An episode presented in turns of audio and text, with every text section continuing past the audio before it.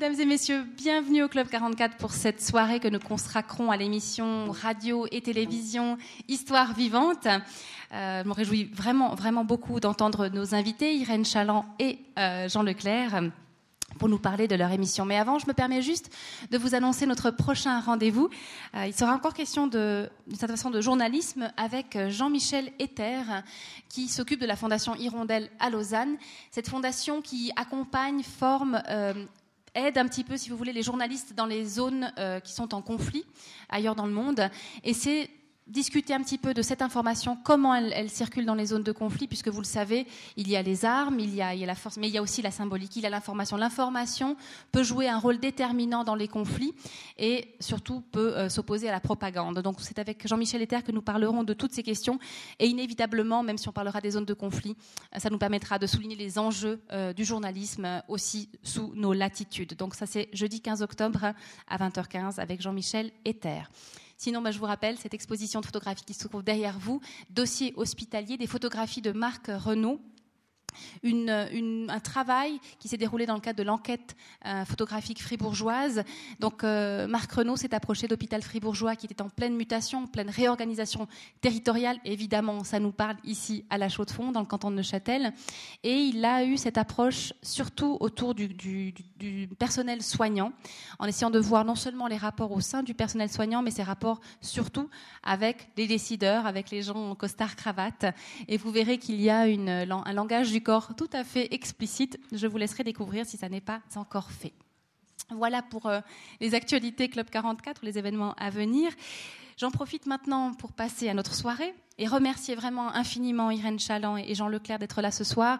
Euh, voilà, ils sont très occupés, ils, ont été d'accord de venir là ce soir et vraiment, sincèrement, je suis très heureux qu'ils voilà, aient pris un petit peu de temps pour nous parce que euh, on le verra tout à l'heure, on comprendra bien à quel point euh, leurs activités euh, et pour Irène Chaland, on est dans l'unité des documentaires, j'y reviendrai tout à l'heure. Vraiment, ce sont des activités extrêmement prenantes et c'est pas pour rien qu'on a une telle qualité à la clé. Donc Maintenant, peut-être vous expliquer en, quelques mots pourquoi on a, eu envie de, de consacrer une soirée à une émission de radio-télé. Euh, mais aussi on parlera de papier puisque euh, le quotidien La Liberté est également impliqué dans Histoire vivante à sa façon. Euh, et on pourra profiter de la présence de, de, Pascal Fleury qui est responsable de la rubrique Histoire vivante pour le quotidien fribourgeois pour évoquer aussi ce média-là, le papier, comment il vient compléter ce duo radio-télé. Donc je disais pourquoi Histoire vivante, pourquoi parler d'Histoire vivante ici? Alors je parlerai déjà de fascination, je crois que c'est la mienne, c'est la vôtre si vous êtes là ce soir pour un travail exceptionnel euh, qui permet de, questionner comment, en utilisant des sources sonores, visuelles, euh, avec les paroles d'experts, des experts questionnés par la voix de velours de Jean Leclerc. On arrive à fabriquer l'histoire, et je ne sais pas si vous avez en tête le générique d'Histoire vivante. On fabrique avec des, caractères de plomb histoire, et c'est vraiment ça. Euh, pas, j'avais pas en tête ce, générique quand on a, on a parlé de fabriquer l'histoire. Comment on relie les événements passés euh, avec l'éclairage de la parole, des, des, sons, des images. Moi, j'aimerais savoir comment ils choisissent leur sujet. J'aimerais savoir comment ils travaillent avec les documentalistes, comment ils parviennent à faire sortir l'histoire des livres et à la rendre, vous voyez venir, vivante. Cette émission qui a reçu plusieurs prix, euh, dont euh, le prix de la meilleure émission des radios publiques francophones, j'ai un doute sur la date, je ne sais plus si c'est 2003-2004. C'était 2003. 2003. Hmm. 2003, voilà. L'important, c'est le prix. Hum, voilà. Et en 2013, ça je sais, euh, cette émission a reçu le prix de la SRT. Et vous savez peut-être, cette, cette association, c'est en fait nos représentants, euh, représentants des auditeurs et des téléspectateurs. Et je pense que c'est le meilleur hommage qu'on puisse leur rendre. Avant de leur laisser la parole, J'aimerais juste donner quelques éléments biographiques qui non seulement vous permettront de situer un peu nos, deux invités, mais qui vous feront comprendre ce qui dans ce parcours, c'est les personnes qui font ça, ce qu'il y a de la patte qu'il y a dans, dans, leur parcours qui fait qu'on arrive à de tels résultats. Alors, bien sûr, ce soir, on sera un peu focalisé sur nos, deux invités, mais je tiens à le dire parce que eux ont souhaité qu'on le mentionne, qu'ils sont entourés d'une équipe de collaborateurs même s'ils ne sont pas ici ce soir, et je pense notamment à, à Gaspard Lamunière, avec qui ils travaillent de manière intense, rapprochée, ce sont vraiment des gens qui sont précieux pour ce travail. Donc voilà, qu'on situe bien les choses. Alors, euh, pour euh, Jean Leclerc, je dirais que c'est une, une, carrière qui est un petit peu double entre le théâtre et la radio. Ce sont vraiment des choses qui ont été très vite présentes. Vous avez commencé la, radio dès l'âge de 17 ans. C'était plutôt du côté de, Paris. C'est France Culture, c'est France Inter. Ensuite, ce sera Couleur 3, avec des allers-retours euh, vers Paris. C'est effectivement tout ce travail dans le domaine du théâtre en tant que comédien, metteur en scène, également comme, euh, directeur de votre propre école. Mais ensuite, ça va être la radio, euh, un premier pied dans la première avec Jean-Charles Simon, je ne me trompe pas.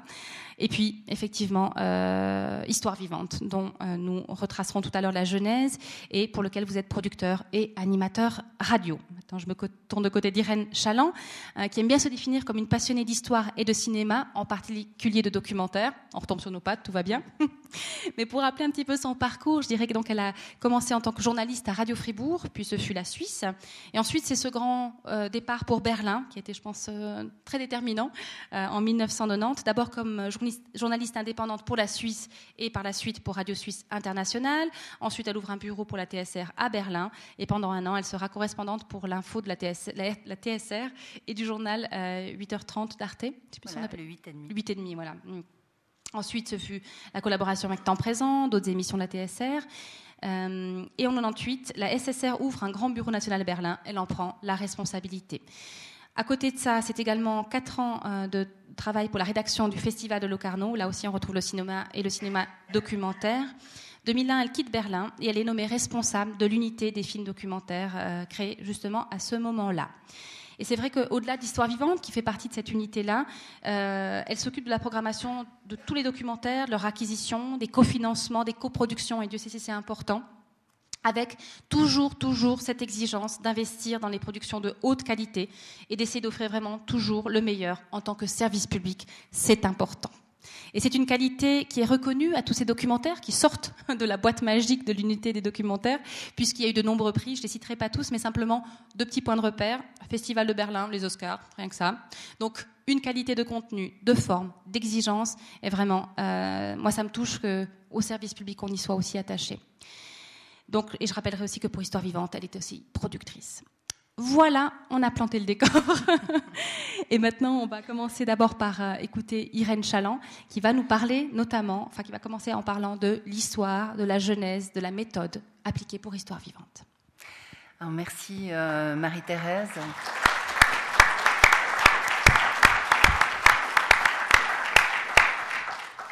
Bonsoir tout le monde.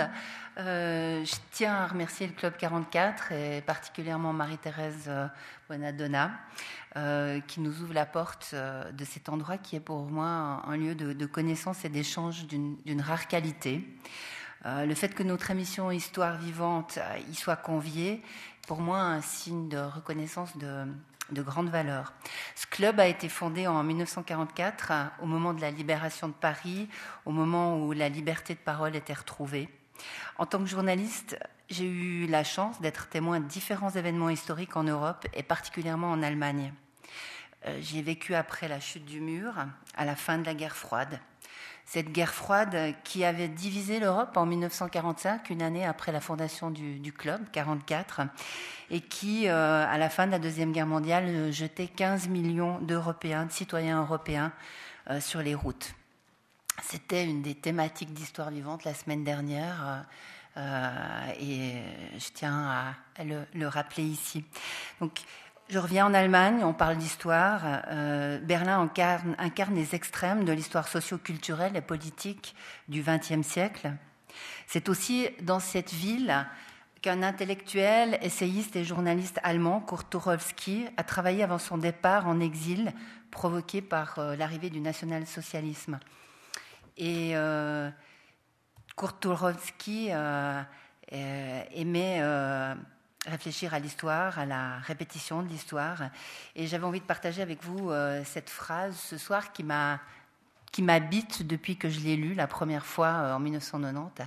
Donc ce que l'histoire enseigne à l'être humain, c'est que l'être humain n'apprend rien de l'histoire.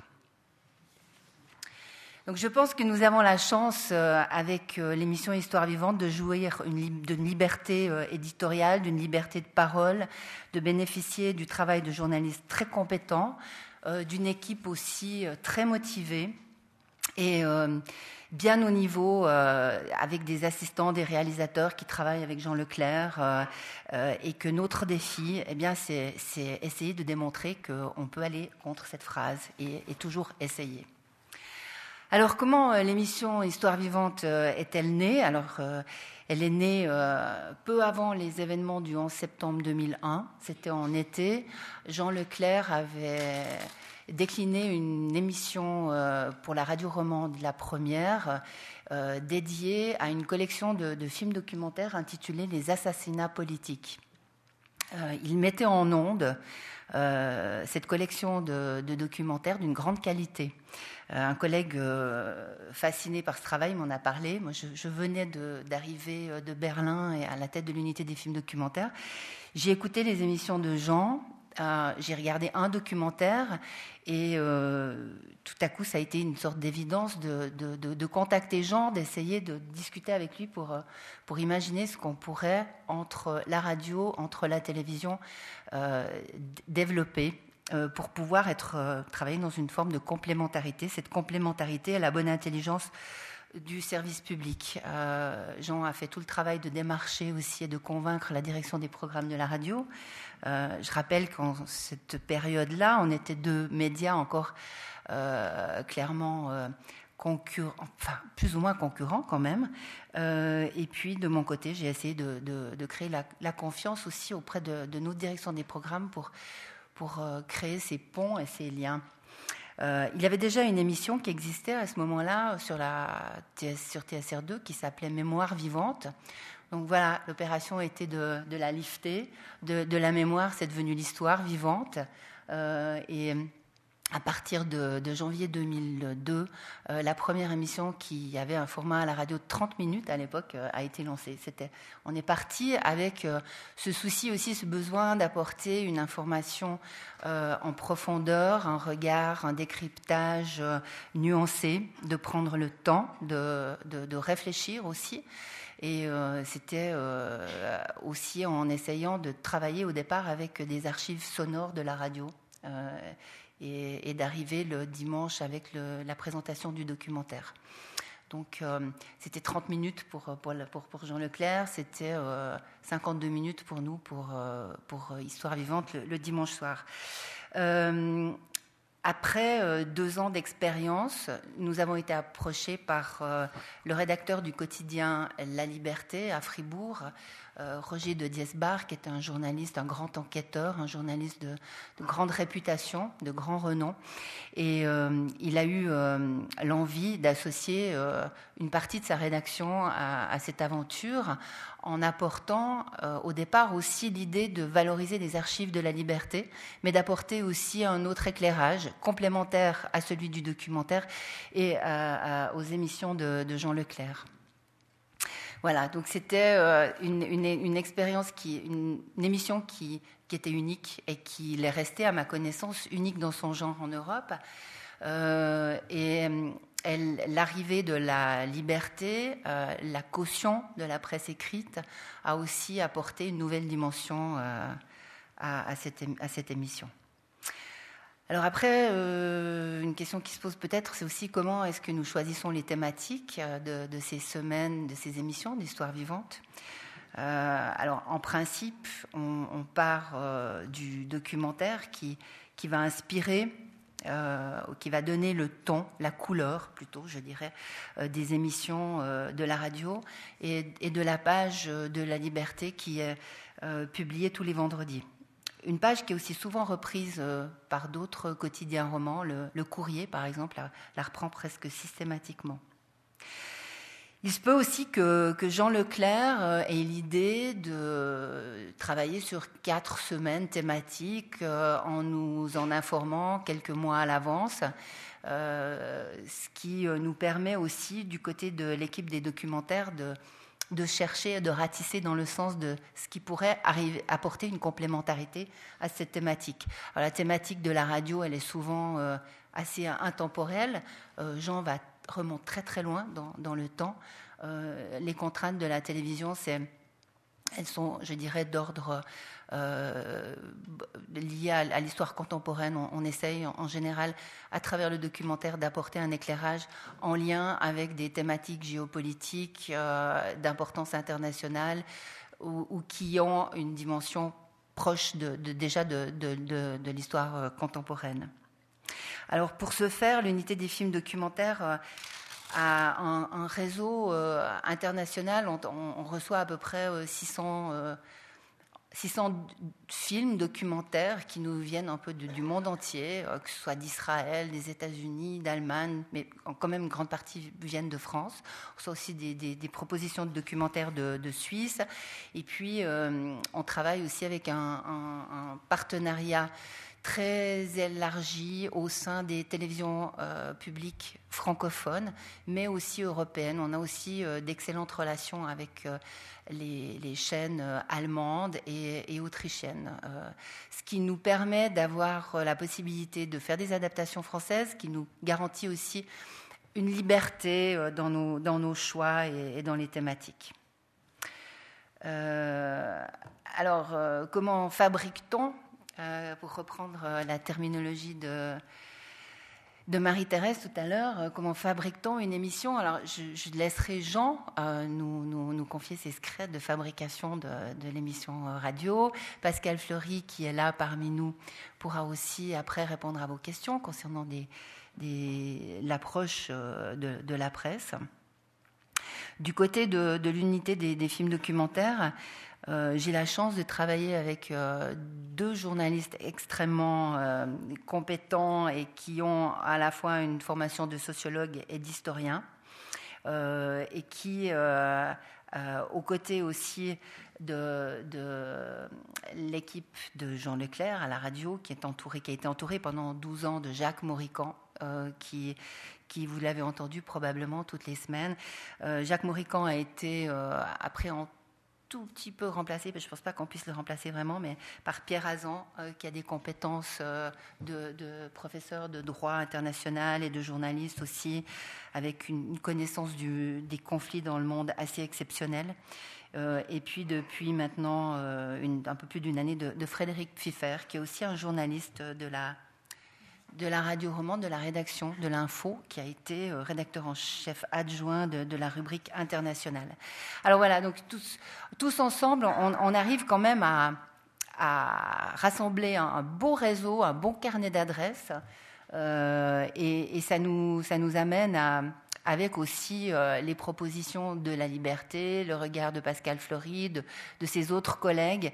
ça, nous, ça nous amène à, composer ce merveilleux, bouillon de culture, j'aurais envie de dire, euh, et, qui nous amène à cette complémentarité euh, dans une forme, et ça je tiens à le souligner, je l'ai peut-être pas assez fait dès le début, mais dans une forme d'indépendance éditoriale totale les uns des autres. Donc euh, c'est vraiment notre règle d'or, c'est que euh, chacun a, le droit à la parole, a le droit à, la liberté de penser et peut même aussi, euh, de par son émission, remettre complètement en question la position ou l'éclairage de l'autre. Donc, euh, il est arrivé déjà plusieurs fois que des documentaires passent un sale quart d'heure dans les émissions de, Jean Leclerc.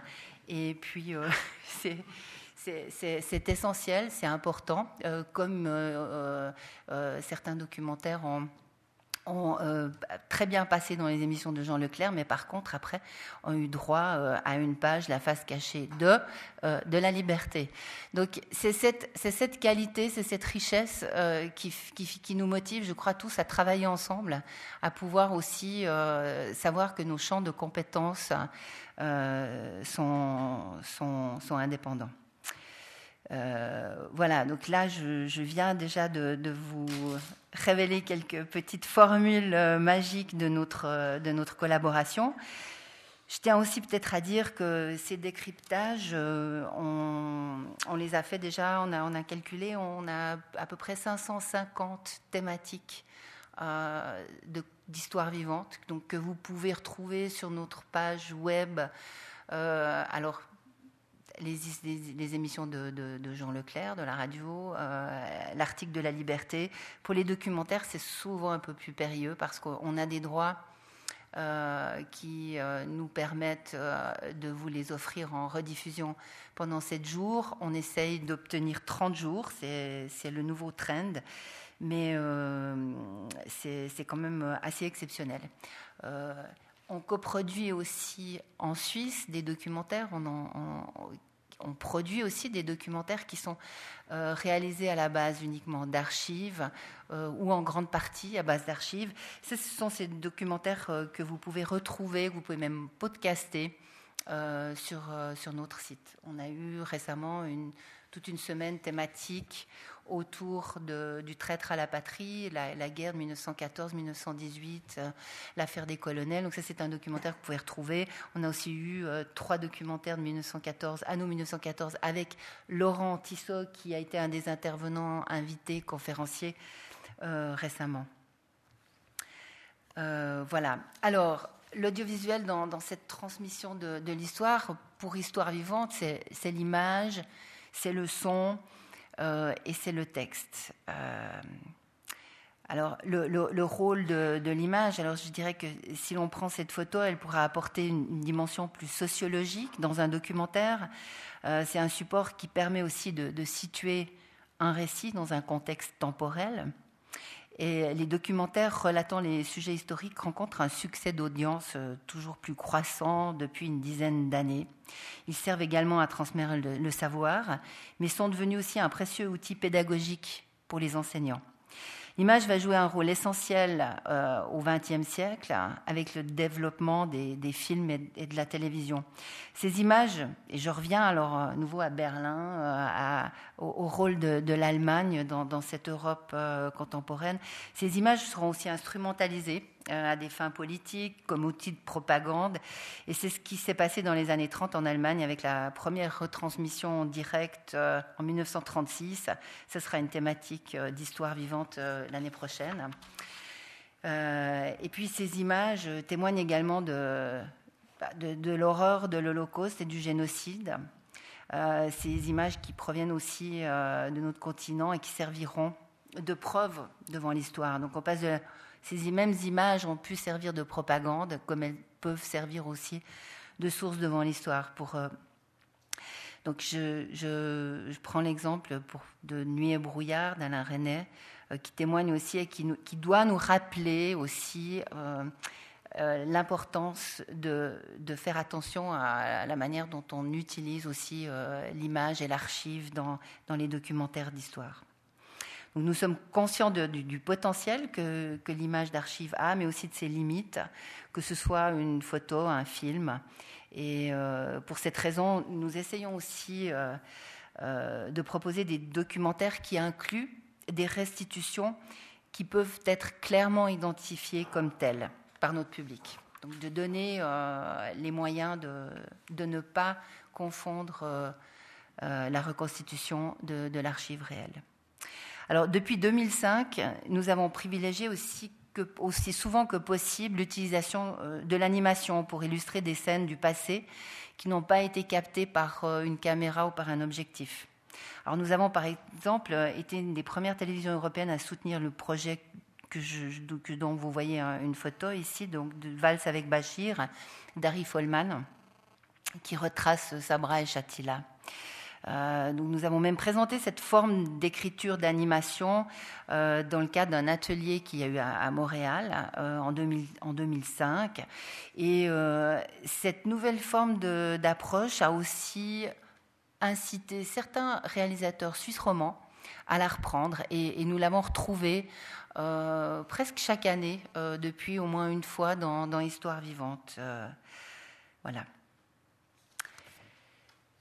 Euh, un autre point pour Histoire vivante qui pour nous est très important, que ce soit pour la radio, que ce soit pour euh, la liberté ou pour nous, la télévision, mais je pense que c'est la présence d'Histoire vivante euh, dans la cité. Donc cette présence dans la cité, c'est souvent à travers l'université.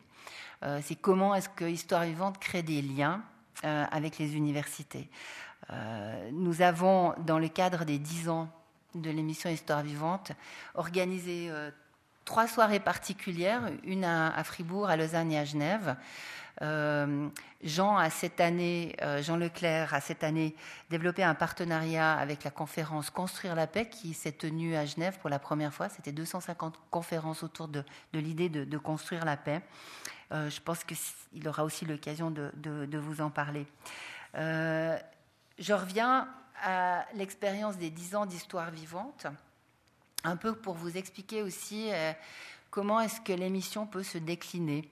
Euh, donc dans, le, cadre des, festivités des dix ans d'histoire vivante, euh, nous avons proposé à, la chaire d'université de Fribourg, qui était dirigée par Francis Piton, de travailler autour d'une affaire qui, est concernante, qui lie l'histoire sociologique à, à, l'histoire aussi euh, du, capitalisme. C'est l'histoire de, de l'affaire Cardinal. Peut-être que vous vous en souvenez. C'est cette brasserie qui avait elle-même avalé une plus petite brasserie, qui finalement va être achetée par Feldschlossen et menacée de, fermeture. Ça avait soulevé euh, une mobilisation de la société civile à Fribourg, des, politiques. Euh, donc, le professeur Piton a accepté euh, de, travailler avec des étudiants dans le cadre d'un séminaire et de revenir sur l'affaire Cardinal. Le résultat de ces travaux, de ces étudiants, euh, a été présenté dans le cadre des 10 ans d'histoire vivante à l'OLA de l'université. Donc, c'était les étudiants euh, présentaient le résultat de leur, de leur recherche, de leur séminaire, en présence, en invitant, et ça c'est l'article, je vous présente justement l'article de la liberté. La liberté a invité justement euh, les anciennes, tout, un chacun, mais en l'occurrence les ouvriers, les anciens ouvriers de, Cardinal, le patronat, euh, les syndicalistes et tout un chacun a, présenté, a assisté à la présentation de, ces travaux euh, dans la salle de, de de l'université. Euh, ça a été une soirée extrêmement courue, plus de 300 personnes étaient là. Et ça a été un moment où le, sens du travail de notre émission a, pris une forme qui était extrêmement euh, enrichissante et, qui a permis aussi euh, à ces anciens ouvriers de Cardinal de voir aussi euh, leur vécu légitimé par la prise de parole d'universitaires dans ce cadre universitaire. les conseillers d'État en charge à l'époque de, des différents dicastères sont aussi venus euh, l'ancien directeur de Cardinal était également présent, alors qu'il n'avait jamais accepté jusqu'alors de rencontrer euh, les syndicalistes depuis la fermeture de, l'usine. C'était un moment très fort qui a, fait l'objet aussi d'une captation. Euh, Jacques Maurican était là, Jean Leclerc était là aussi, et, moi j'étais présente. Alors, je vous, propose d'écouter juste pour vous donner une idée de ce qu'a été euh, cette soirée, euh, je vous propose d'écouter une intervention justement euh, d'un des syndicalistes présents. Claude Vaucher, ouvrier. J'ai travaillé pendant 22 ans à la brasserie Cardinal. Comme ouvrier, j'étais président de la commission ouvrière à cette époque, en 1996. J'étais dans la commission ouvrière donc j'étais au front avec euh, les autorités euh, fribourgeoises, la commune et l'État. Donc c'est un souvenir que ce soir, je me suis dit, ah ben, la, plaie qu'on avait, euh, elle se referme et puis ce soir, on l'ouvre de nouveau un peu. Donc elle ne s'est pas cicatrisée totalement. Mais en attendant, ça fait du bien. Ça fait du bien de voir qu'il y a des jeunes qui s'intéressent au développement tout ce que vous avez dit, ça fait plaisir. Tout n'est pas tout à fait réel, juste euh, sur la phrase. Il y a eu des, déformations, comme on dit, dans, votre résumé. Par contre, il est vrai que je ne dirais pas que c'était une famille, une famille. C'était plutôt agréable de pouvoir travailler ensemble. Parce que pour une famille, il faut un papa, il faut, euh, il faut des parents. Tandis que là, eh ben, euh, parce qu'à l'époque, quand Borgard a fermé, Les ouvriers aussi disaient on était une famille à Bourgard. Mais c'est quand même pas eux qui ont eu le droit de dire un mot pour la fermeture. Donc c'est quand même les actionnaires. Donc avec les actionnaires, malheureusement, voilà, il y a des choses qui se passent qu'on a, tout en étant dans la famille, on est laissé tomber. Donc une famille ne laisse pas tomber ses enfants. Donc euh, on ne peut pas dire que c'était vraiment familial. Mais c'était agréable de travailler, chacun faisait son travail. Par contre, ce qui s'est passé après coup, en 96, quand on, en 98, quand on nous annonce qu'il y a un sursis, donc on laisse ouvert, c'est qu'on a déjà, depuis 96 jusqu'en 98, arrêté le garage. Il y a des choses, des secteurs qui ont été supprimés, qui ont été privatisés. Et puis c'est là qu'on aurait dû, tous ensemble, aussi avec le syndicat et les autorités, euh, suivre cette affaire pour pas diminuer le personnel. Moi, j'étais dans les négociations salariales à Rheinfelden. À l'époque, j'avais dit faites attention, qu'est-ce que vous faites? Il n'y a plus d'apprentis brasseurs qui est formé à Fribourg, plus d'apprentis garage de mécaniciens, il n'y a plus rien. Donc, il y a danger. Qu'est-ce que vous faites? Donc, moi, j'étais persuadé que ça se dégradait. Mais voilà, quoi, ça ne s'est pas suivi, quoi malheureusement. Et puis j'espère que dans 200 ans, puisqu'elle a tenu passer 200 ans, la brasserie Cardinal, que dans 200 ans, on en parlera encore de cette histoire. Merci. Merci à vous, monsieur. Voilà, donc les échanges euh, lors de cette soirée entre les anciens dirigeants, les, confidences faites aussi, euh, nous ont convaincus qu'il y avait suffisamment d'éléments pour revenir plus tard et, développer euh, cette thématique euh, dans le cadre d'une semaine d'histoire vivante. donc nous avons lancé la production d'un documentaire réalisé par Aline Brechbull, Frédéric Zimmermann et Frédéric Comtesse, dont je vous présenterai un extrait tout à l'heure. ce documentaire, on, l'a projeté aussi avant le début de notre semaine Histoire vivante radio de la liberté et de la diffusion. On, a créé un, événement aussi à Fribourg en invitant tout le monde dans la plus grande salle de cinéma. Et, ça a été euh, un dimanche euh, aussi euh, qui a permis à Histoire Vivante d'être dans la cité et, une fois de plus de donner du sens aussi à, ce qui peut, à ce que nous pouvons apporter à travers nos différentes émissions et rédactions.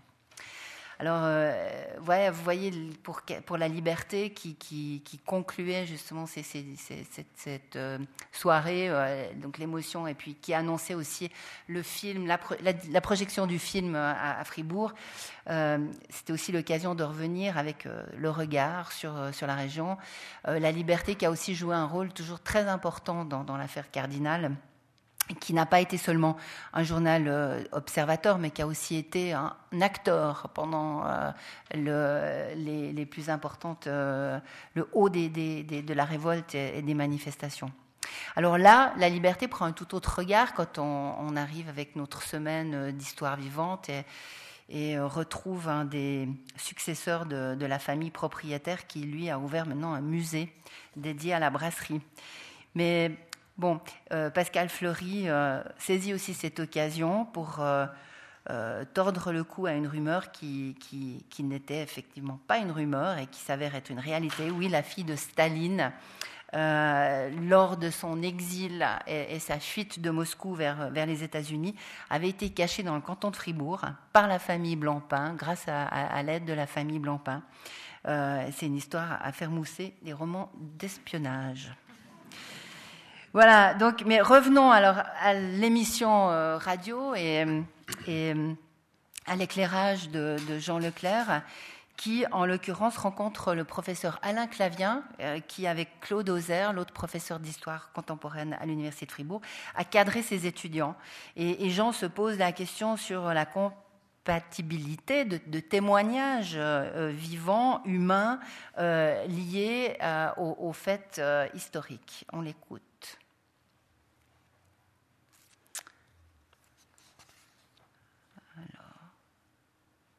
On va retrouver la voix sereinement vivante de Jean Leclerc. Et puis euh, euh, placer l'historien en juge du, euh, témoin. Ah, il y a une certaine critique des sources à faire. Je reviens en arrière, excusez-moi. Alors, qu'est-ce qui se passe?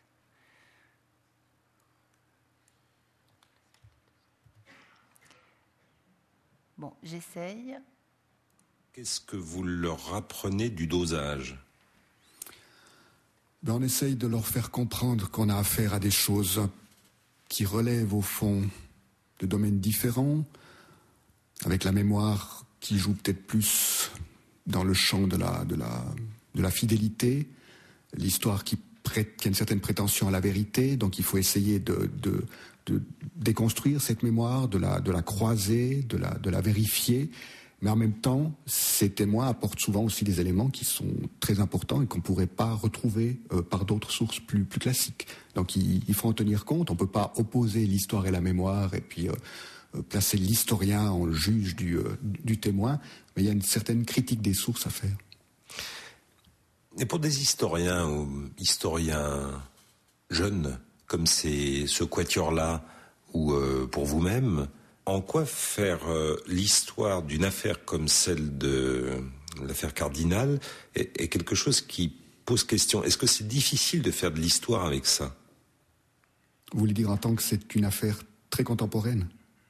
À la fois euh, contemporaine, c'est une affaire euh, qui plus est extrêmement proche dans tous les sens, proche dans le temps et puis proche géographiquement, quand bien même les témoins ne sont pas au, au centre mais la presse, pour peu qu'elle soit locale, sera forcément remarquablement impliquée. Mm -hmm. Ce sont autant d'éléments à chaud. Or, l'histoire a besoin de faire refroidir quelque peu euh, les plats trop brûlants. Alors, comment on fait euh, de l'histoire comme ça? Bon, ce qu'il y a de bien avec les étudiants, c'est qu'ils sont jeunes. on tombe quand même très souvent, même dans une histoire très contemporaine, avec des événements qu'ils n'ont pas vécu en tout cas, ils n'étaient pas suffisamment vieux pour, les avoir vécus euh, de manière très, très consciente. Donc là, il y a une sorte de prise de distance qui est assez automatique. Après, par rapport à la presse et par rapport aux témoins, c'est vrai que c'est un peu notre job d'essayer de les aider à prendre de la distance et justement, comme vous le disiez tout à l'heure, à, à, croiser les choses. C'est-à-dire qu'un témoin tout seul, ça n'a pas beaucoup d'importance. Il faut pouvoir recroiser les choses.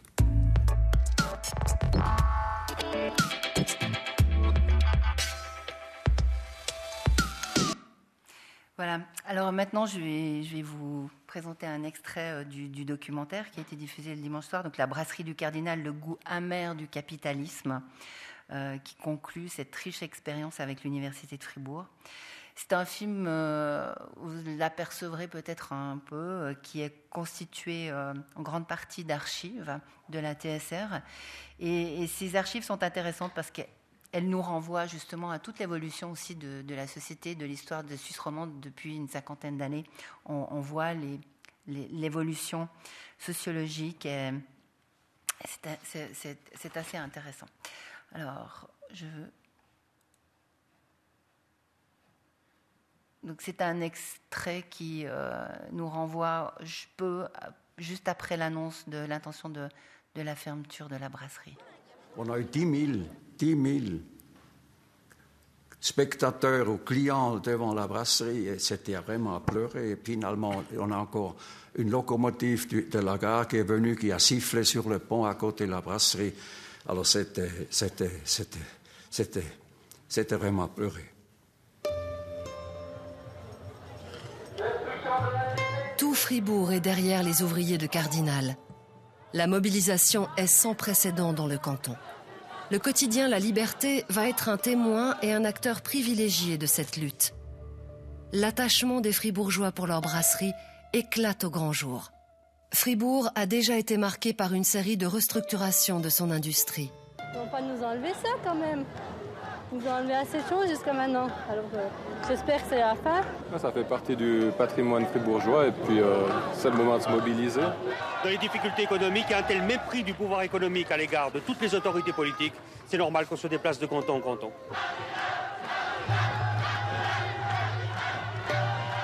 Plus de 10 000 personnes dans la rue, huit conseillers d'État, donc le Conseil d'État fribourgeois incorporé, ils sont tous dans une manifestation populaire, avec même encore un conseiller vaudois euh, qui est là. C'était vraiment du jamais vu dans l'histoire euh, fribourgeoise.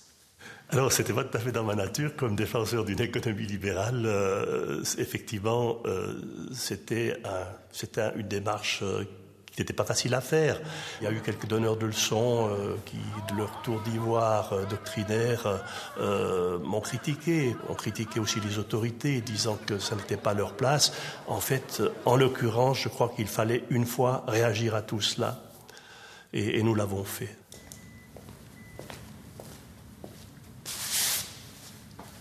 J'avais participé à cette énorme manifestation au lendemain de la fermeture. Et ce qui m'avait surpris, c'était quand même cette participation massive des autorités politiques, qu'on voyait manifester, revendiquer, etc. Et à ce moment-là, j'ai aussi pris conscience d'un changement de paradigme, d'un changement dans les rapports de force, où tout d'un coup, on voyait des politiques qui étaient là, euh, dans toute leur impuissance, face à, la force économique qui avait décidé fait une nouvelle forme de combat pour l'emploi. Cela suffit. Arrêtons le massacre de nos entreprises, de notre société, pour le seul profit de quelques nantis. C'était pas un climat extrêmement positif pour l'économie fribourgeoise. Et là, tout d'un coup, on touchait à quelque chose d'extrêmement sensible, euh, Cardinal, c'était peut-être la plus, c'était une des plus anciennes, sinon la plus ancienne entreprise euh, fribourgeoise qui produit quelque chose d'extrêmement populaire qui s'appelle la bière. cette bière Cardinal, c'était un peu de la fierté de Fribourg en bouteille, une bouteille qui était qu'on buvait partout en Suisse et qui portait haut les couleurs de, Fribourg. Il y avait quelque chose de très affectif dans ces réactions fribourgeoises à ce moment-là.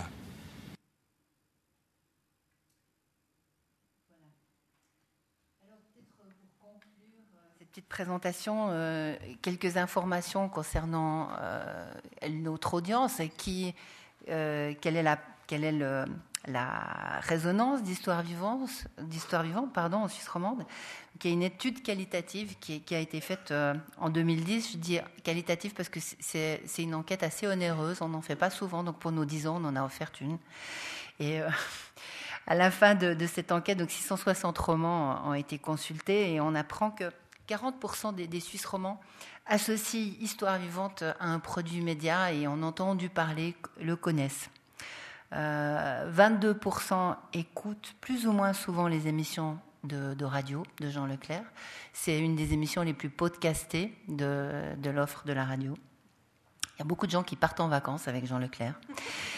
Et puis, euh, et puis 30% euh, des, fribourgeois lisent Histoire vivante dans, leur quotidien euh, de manière hebdomadaire et religieuse.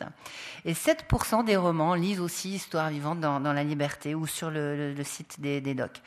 Et pour la télévision, pour le documentaire, bien c'est 25% des téléspectateurs qui regardent plus ou moins régulièrement euh, histoire vivante. Voilà. La moitié des lecteurs sont incités à écouter la radio, ou à regarder le doc. Euh, et puis, euh, cette étude relève aussi que la majorité de notre public est, plutôt masculin que féminin. Alors, euh, j'aimerais tout de même, pour prouver que notre émission est aussi une affaire de femmes, conclure en vous citant juste un passage de cette lettre qui nous a été adressée à Jean et moi il, y a, il y a quelques mois. Euh, par une auditrice téléspectatrice et qui nous dit la principale qualité d'histoire vivante est de mobiliser la conscience, d'activer les leviers positifs de l'être humain pour transformer le téléspectateur en acteur, bref, de participer à une véritable démocratie. En effet, savoir égale pouvoir. Une admiratrice inconditionnelle de votre travail eh bien, je la remercie parce que je crois que c'est ce qui me motive tous les matins à me lever, à essayer de me dire que peut-être Tucholsky s'est peut-être trompé, et puis qu'il y a une autre manière de penser que l'être humain peut tout de même apprendre parfois de l'histoire. Voilà. Je vous remercie.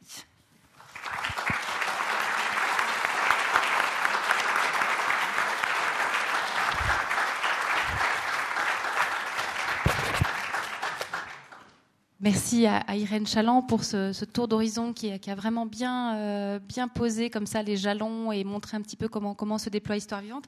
Maintenant, je vais, retourner le micro. Pour une fois, c'est moi qui vous pose les questions, Jean Leclerc. Pas aussi bien que vous le faites avec vos experts, mais j'aurais quelques questions comme ça qui sont nées de la présentation d'Irène. Et notamment, moi, j'ai envie de, revenir un petit peu en, arrière, effectivement, au, tout début. Comment est, née l'envie de, faire les, cette émission, cette série de documentaires des assassinats politiques? Comment vous avez eu Est-ce que vous pensez que cette ce double chemin qui est le vôtre entre, théâtre, entre les, mots, la fiction, etc., avec tous les enjeux qu'on peut retrouver en littérature et votre travail en radio, est-ce que c'est comme ça que c'est né ou pas du tout? Euh, Pas tout à fait. Euh, le, casting, si on peut parler ainsi de, des assassinats politiques, une série de 8 ou 10 documentaires, je ne sais pas, qui couvraient les, les grands assassinats politiques. Euh, Gandhi, Kennedy, j'ai plus, la, liste en tête, euh, avaient eu recours, parce que la télévision a de ce point de vue-là plus de temps et plus de, moyens, même si elle se plaint toujours de ne jamais en avoir assez, euh, et donc peut tourner ses caméras vers des présidents des États-Unis. Je me souviens que Jimmy Carter euh, intervenait, ou Zbigniew Brzezinski, son, son conseiller pour les affaires extérieures également. Des, des castings qu'on ne peut pas se payer à la radio. Euh, et je me suis dit, euh, quand, quand mon, ami m'en parlait, le, producteur, Michel Noll, je, lui ai dit, mais vraiment sans, réfléchir, si on faisait de la radio euh, avec ça. alors moi, je suis, très mauvais. Il a dit, d'accord, essaye. Moi, je suis pas très bon en, calcul et puis je, je pense, des fois, je pense pas à des choses très élémentaires auxquelles j'aurais dû penser.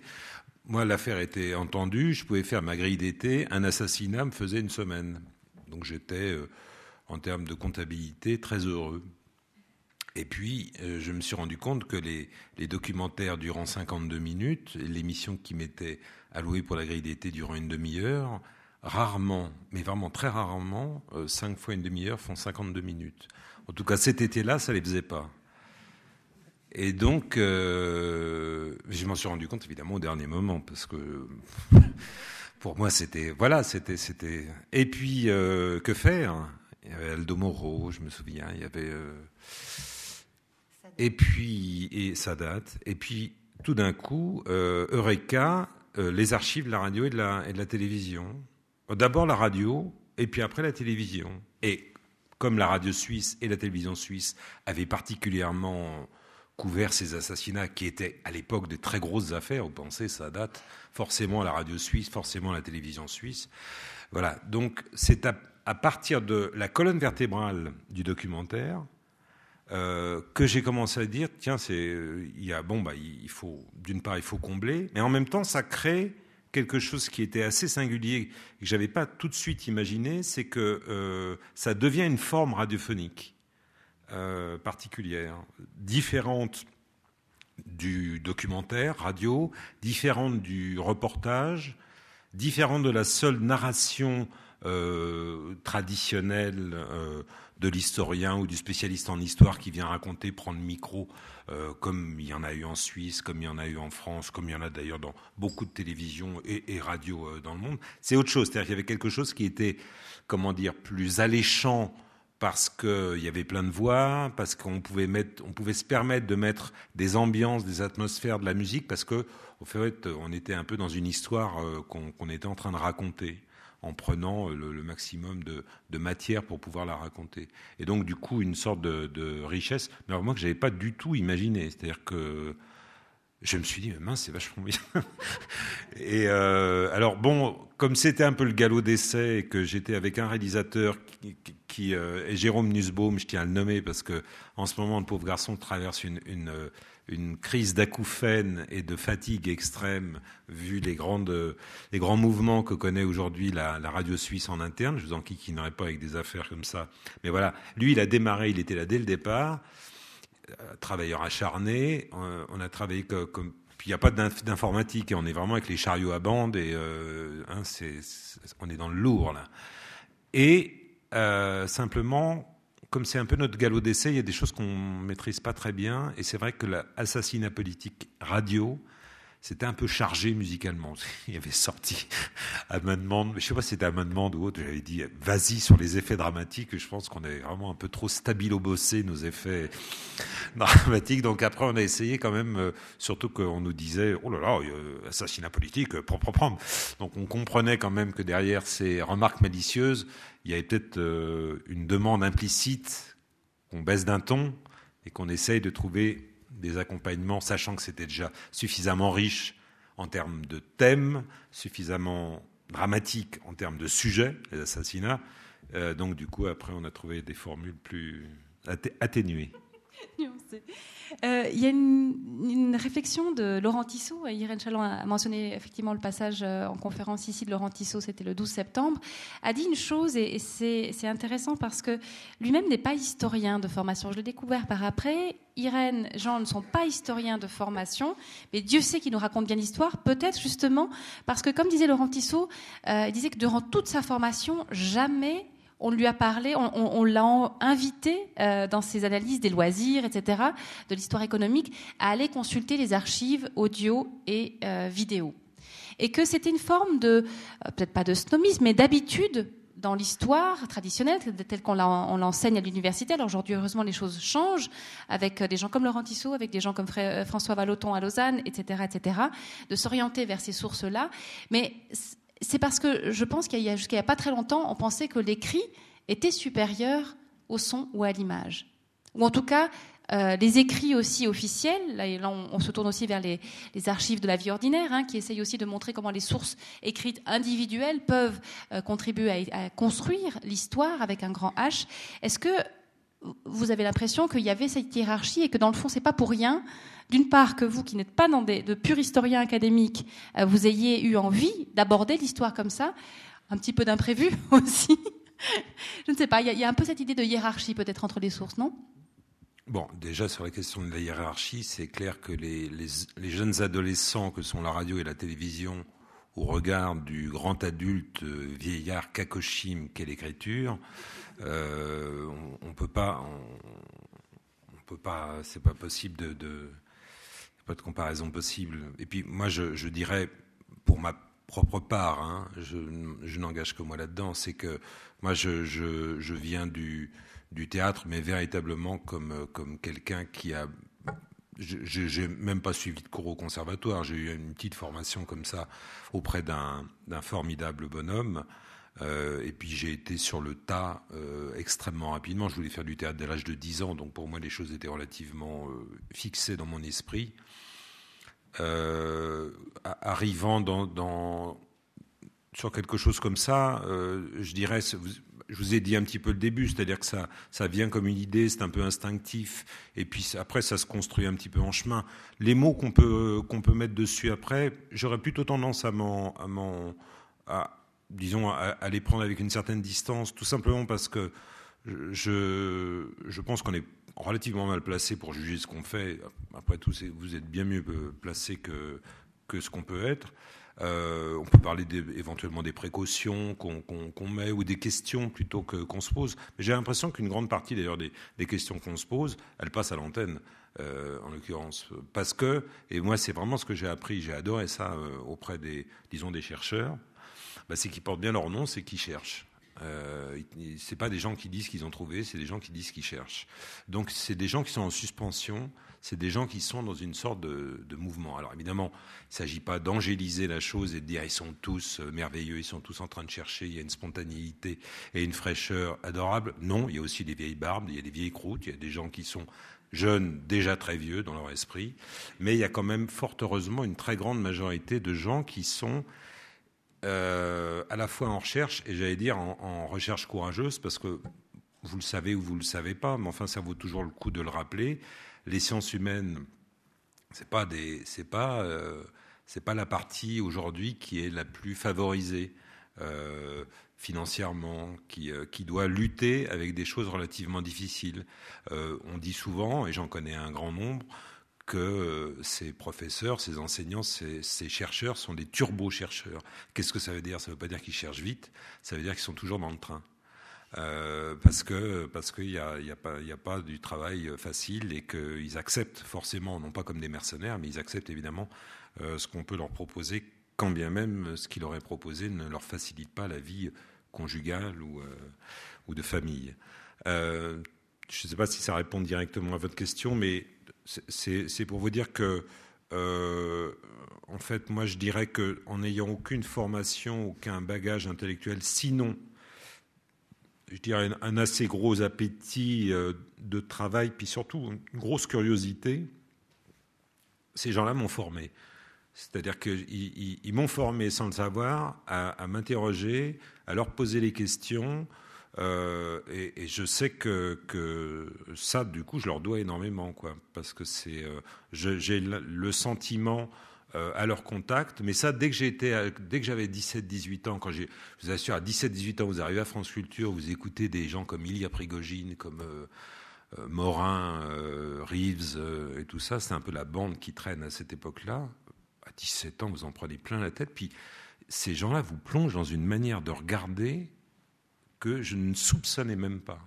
Là, vous pouvez même pas commencer à parler parce que vous êtes euh, les yeux, les oreilles ouvertes, et puis euh, vous leur dites euh, implicitement apprends-moi, apprenez-moi à, regarder ce que ce que c'est que tout ça. J'ai l'impression d'être dans cette.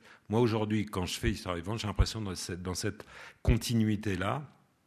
D'ailleurs, c'est marrant, c'est que le type qui m'a amené à la radio, Michel Gonzalez, euh, qui m'a vraiment ouvert ce, monde-là, ces techniques, ce langage radiophonique, habite aujourd'hui dans la maison que j'ai occupée moi-même euh, pendant euh, plusieurs années. je lui ai cédé directement. Il y a fait venir Michel Rocard, il y a fait venir des gens absolument étonnants. Pourtant, je vous assure, c'est pas du tout un palais. Mais ça, ça a le mérite d'être en face de la chapelle de Cocteau, chapelle décorée par Cocteau. Bizarrement décorée, mais c'est décoré quand même par Cocteau. Voilà. Pardon, je m'égare. Pas du tout, pas du tout. On sent bien qu'on est dans une transmission et c'est extrêmement touchant et je trouve euh, humble de votre part de, souligner l'héritage et dans le fond, c'est vrai que quand on vous entend, on sent tout ce, cette, euh, la finesse de vos remarques et c'est vrai que tout ça, on sent que vos oreilles se sont enrichies d'émission en émission et dans ce talent aussi que vous avez de les faire parler parce que ce soit de vieilles barbes ou des gens très intéressants, euh, vous avez un talent extraordinaire pour pour aller les chercher et Comment est-ce que, comment est-ce que est-ce que vous arrivez à lire tout ce qu'ils, écrivent? Comment est-ce que vous allez chercher dans ces recoins euh, auxquels eux-mêmes peut-être ne seraient pas allés euh, pour livrer des informations? Je suis incapable de vous dire. Euh, je, veux dire par là que ça.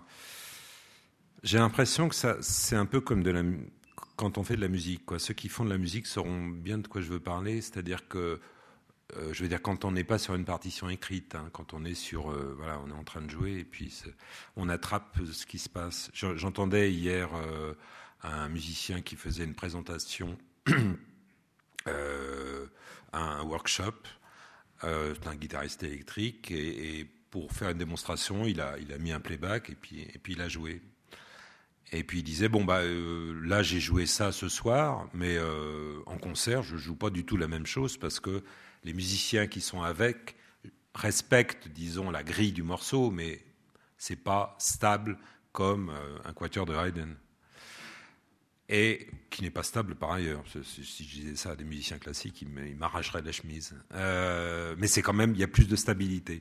Tout ça pour dire qu'en fait, euh, quand il joue, il dit je dois faire très attention, et puis en même temps, je dois entendre ce qui, ce que, ce qui se joue derrière. Moi, je, dois vous avouer, j'ai souvent des questions que j'ai préparées. Et puis les questions, j'en pose pas le dixième de ce que j'ai euh, de ce que j'ai écrit, parce que je pose une première question. Vous savez que la plupart du temps c'est une présentation. Je demande aux gens de se présenter. Rien que là, moi je ferai une thématique sur la présentation, parce que quand vous avez quelqu'un qui a je sais pas, une cinquantaine d'années comme ça, qui arrive, qui est spécialiste en, chose ou en machin, c'est quand même souvent c'est des espèces de, de sinuosités de gens qui arrivent à ça et qui ont, ils ont démarré là, puis après ils ont vu que, puis après ils ont vu que. Il y a, il y a des espèces de, les, comme des êtres en ricochet. Ça, je trouve, euh, je trouve ça d'une poésie phénoménale.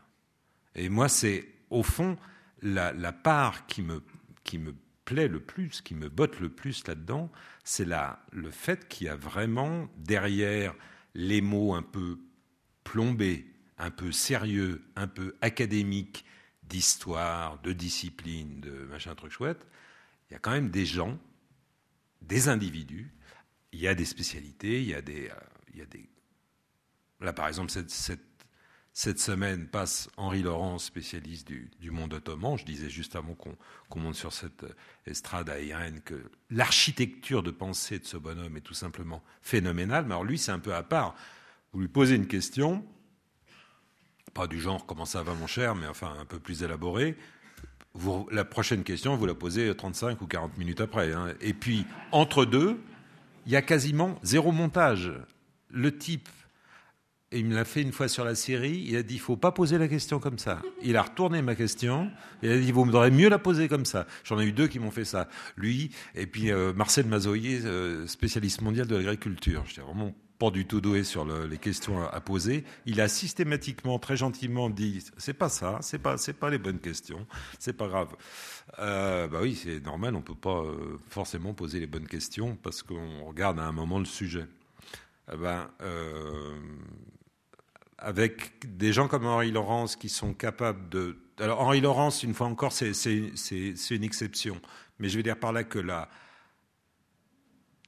poésie, une fois encore, le, côté charnel de ces individus, euh, et, le métier, j'oublie quelque chose d'important. En fait, je, je me dis que euh, dans le péril dans lequel se trouvent aujourd'hui les sciences humaines, l'un des moyens de pouvoir vous les envoyer passe peut-être par le fait qu'à la fois c'est une rencontre avec quelqu'un, même si vous ne le voyez pas, vous l'entendez, puis parfois dans un, une respiration, un silence, un grain de quelque chose, il y a, quelque chose de vrai qui, résonne, qui peut, qui peut vous toucher.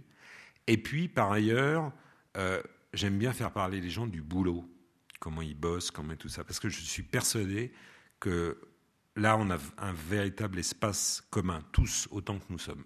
C'est-à-dire, quand on est confronté, et ça c'est Christophe Dejour qui m'en a fait prendre conscience, quand on est confronté avec le matériau, avec le matériau qui résiste, que ce soit du de, la, du la matière, pour parler du bois, du zinc, ce que vous voulez, si vous êtes ébéniste, tombé zingueur ou luthier, ou, ou la matière de l'archive, ou, euh, ou, la matière de la personne même, qui peut résister. Je vous donne un exemple. J'ai fait une fois une série sur la prédication et l'historien, je dirais son nom par discrétion, euh, est tétanisé. Il en a parlé à sa femme pendant tout. Il a dû la saouler pendant le repas de la veille, de l'avant-veille et de l'avant-avant-veille. Il n'a pas dû dormir de la nuit. Il arrive, il est blanc. Et puis, il a un, il a un bon accent euh, italien. Et on commence sur euh, la prédication. Il est tellement angoissé qu'il a une voix caverneuse. bon, il, maîtrise très bien son sujet, mais je le sens, je le vois, il est vraiment, il est, il est tendu au départ, et puis petit à petit, ça, ça va mieux. Mais je lui dis, c'est génial, vous avez la voix de votre sujet. Il avait une voix tellement, euh, vous voyez, dans les ténèbres. On était dans un ténèbre médiéval avec sa voix. C'était génial. Et du coup, j'ai dit, vous voulez pas revenir demain? Il était totalement surpris. Et puis, euh, du coup, on a fait deux ou trois émissions, je crois, et il, s'y attendait absolument pas. En même temps, je sais que pour vous répondre, il a fallu vraiment que j'aille le chercher. Parce que il était là, hein, il était venu, il avait répondu très. Mais voilà, il était là, pétrifié. Et, euh, et ça se comprend parce que c'est pas marrant. Quand c'est un gros machin comme ça, c'est extrêmement agressif. Euh, ces gens-là, sont, sont écoutés par leur père, PAIRS. Euh, ils sont donc sous pression. J'ai un très bon ami universitaire que j'ai enregistré à la maison, on est chez moi. Il est venu avec des tonnes de papier alors qu'il est super bon euh, en impro comme ça. Je lui dis pose tes feuilles s'il te plaît. Il était à côté de moi, il avait des alors qu'on se connaît mais depuis dix ans, il était comme ça. Une vraie pression. Hein. Et il ne faut pas que cette pression, on l'entende, parce qu'on sait très bien quand on a la voix qui tremble que ça, que ça passe. Et, la personne se connaît très bien. On connaît tout ça, c'est la peur. Quoi. On sait très bien que la peur, c'est compliqué, qu'on n'arrive pas à la domestiquer, qu'on n'arrive pas à la cacher. Quand on veut la cacher, on est encore plus ridicule, donc on se broute encore plus. Et en plus de ça, il doit faire un effort intellectuel. Je ne donne jamais mes questions à l'avance. Je refuse. D'abord parce que j'en ai préparé quelques-unes et je ne sais pas, comme je vous l'ai dit avant, si je vais les poser. Et j'ai pas envie que la personne même si je suis énormément revenu sur cette question-là, se soit trop préparé. Je leur dis simplement à l'avance, écoutez, si par hasard, par mégarde, je vous pose une question piège, on n'est pas en direct, vous l'avez vu, euh, donc, voilà, dites, je ne sais pas quoi vous répondre, et puis on passe à la, on passe à la question suivante. Hein. Euh, mais ça me permet d'avoir euh, en face de moi des gens qui sont bah, dans la même situation, c'est-à-dire qu'on on, on ne sait pas trop. Quoi. On, y va, on commence par euh, se présenter. Euh, moi, je ne peux pas me présenter à eux parce que là, on, a des émissions qui seraient interminables. Surtout, vous avez vu que je suis bavard. Donc, euh, est-ce que j'ai répondu un peu à votre question et d'ailleurs, ça me permet de lier ce que, ce que vous venez de dire à une chose qu'a qu mise en évidence et que je trouve très intéressante euh, dans le cas de, Cardinal. Hein. C'est ce côté où, euh, quand l'ouvrier dit c'est pas tout à fait réel. Et après cette discussion sur ben, le témoignage euh, individuel avec soit chaud ou, ben, voilà, ou soit à froid, mais avec la distance du temps. Euh, est-ce que, d'une certaine façon, on a envie de dire, mais est-ce que la façon de fabriquer cette histoire, avec les effets musicaux dont vous parliez au début, il y a presque un côté un peu romantique. Hein, on veut presque, il y a presque peut-être cette tendance ou cette pente savonneuse à rendre romantique. Et en même temps, ce que vous venez de dire par rapport aux experts, c'est le meilleur garde-fou. J'ai cette sensation-là, c'est que euh, quand bien même on, serait un peu emporté par l'élan de, voilà, on, a ce côté où on sait, on connaît la fin de l'histoire, donc ça c'est déjà une chose. Euh, on veut montrer cet élan, on veut être dans une sorte de et puis bah non, bah les experts disent on peut pas être comme ça, ça doit être plus nuancé et ça, nous, ça, ça peut contrebalancer, mais, mais à, à juste titre peut-être certains élans un peu euh, qui sont peut-être liés à un amour de la fiction, liés à un amour de la narration, etc. Alors, il faut que je vous fasse une révélation. Oui, on a le scoop. je travaille à la maison, je ne vais quasiment jamais à la radio. J'ai enregistré pendant 7 ou 8 ans cette émission entourée de mes chaussettes parce qu'elle faisait une acoustique merveilleuse. Voilà. Et dans l'ordre de fabrication de l'émission, je prépare un, ce que j'appelle un brut, donc un squelette dépouillé de, toute forme de musique, sauf si par hasard j'ai trouvé euh, des sonorités euh, adaptées qui peuvent euh, servir. Et après, je laisse l'un des réalisateurs qui s'occupe à ce moment-là de la semaine gérer à partir de la partition que je lui fournis, c'est-à-dire un script selon les semaines, qui peut atteindre 45 à 50 pages. Mais il, a carte blanche. Et, euh, donc, moi, je ne sais pas ce qu'il va faire. Je peux lui dire à un moment ceci, ceci, cela, mais moi, j'aime bien laisser carte blanche aux gens. Je trouve qu'en plus de ça, euh, euh, même à distance, bon, déjà, on se parle très souvent au téléphone, mais on, arrive à se trouver on arrive à se sentir. Sur, les réalisateurs, je sais qu'il faudra que j'aille un peu plus par là ou un peu plus par là. Euh, c'est assez difficile à expliquer, je dois vous avouer. C'est vraiment très difficile à expliquer. Mais euh, je, ne, vous répondrai pas oui, euh, pourtant, à votre très subtile question. Non, il n'y a pas le romantisme que la froide raison va pouvoir euh, juguler. Je pense en revanche que les auditeurs doivent traverser différents états qui vont de. Ils sont vachement captés, ou alors ce qu'ils entendent les énerve parce que il n'y a pas eu la question auquel ils pensaient au moment où ils sont en train de l'écouter, et pourquoi il n'y a pas eu cette question-là. Euh, J'en sais rien. Je sais qu'il y a beaucoup de gens qui, qui, qui écoutent en disant Moi, il faut que j'arrête de. Ou je conduis, ou je fais, ou je fais la vaisselle, ou, euh, mais il faut, faut que j'ai rien à faire d'une certaine manière. C'est-à-dire que. Et ça, ça me plaît énormément. C'est-à-dire que j'ai vraiment voulu faire autre chose que de la radio à la radio. quand je dis autre chose que de la radio, c'est-à-dire pas le flux, pas le, le, le bruit. Moi, j'ai eu des années d'insomnie et je dois vous avouer que j'ai passé des nuits entières avec la radio et euh, vous le savez si ça vous est arrivé aussi. C'est qu'il y a quand même quelque chose qui, est, qui peut être assez magique dans l'intimité entre euh, des voix qu'on entend, euh, soi-même qui peut être un peu dans la pénombre. C'est un média très très particulier. C'est un, média qu'on aura du mal à user, que, toutes les nouveautés auront à mon avis du mal à user.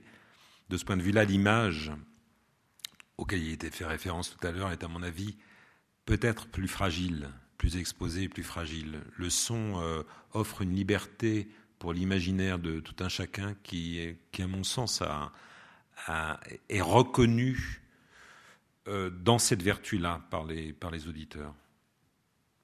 Auditeur, vous avez dit auditeur. Le temps est venu, merci après cette partie comme ça, mais je sais que vous y tenez tous les deux à ce qu'on puisse dialoguer avec, euh, avec le public qui peut enfin poser euh, toutes les questions qui lui brûlent la langue depuis qu'ils ont vu l'annonce de la conférence. Donc le micro est à vous, il suffit de lever la main. On va commencer par madame. Pour moi, j'ai été séduite par une voix, donc c'est c'est la vôtre. Et j'aimais déjà l'histoire, mais depuis que vous êtes à, l'antenne, j'ai été émerveillée. Puis maintenant que je suis très vieille et puis très handicapée, je suis venue vous écouter parce que je vous écoute à la maison. Bah, depuis que vous m'écoutez, euh, je fais sans arrêt tous les jours, j'essaie de progresser. Mais alors j'y serai encore plus attentif après cette rencontre.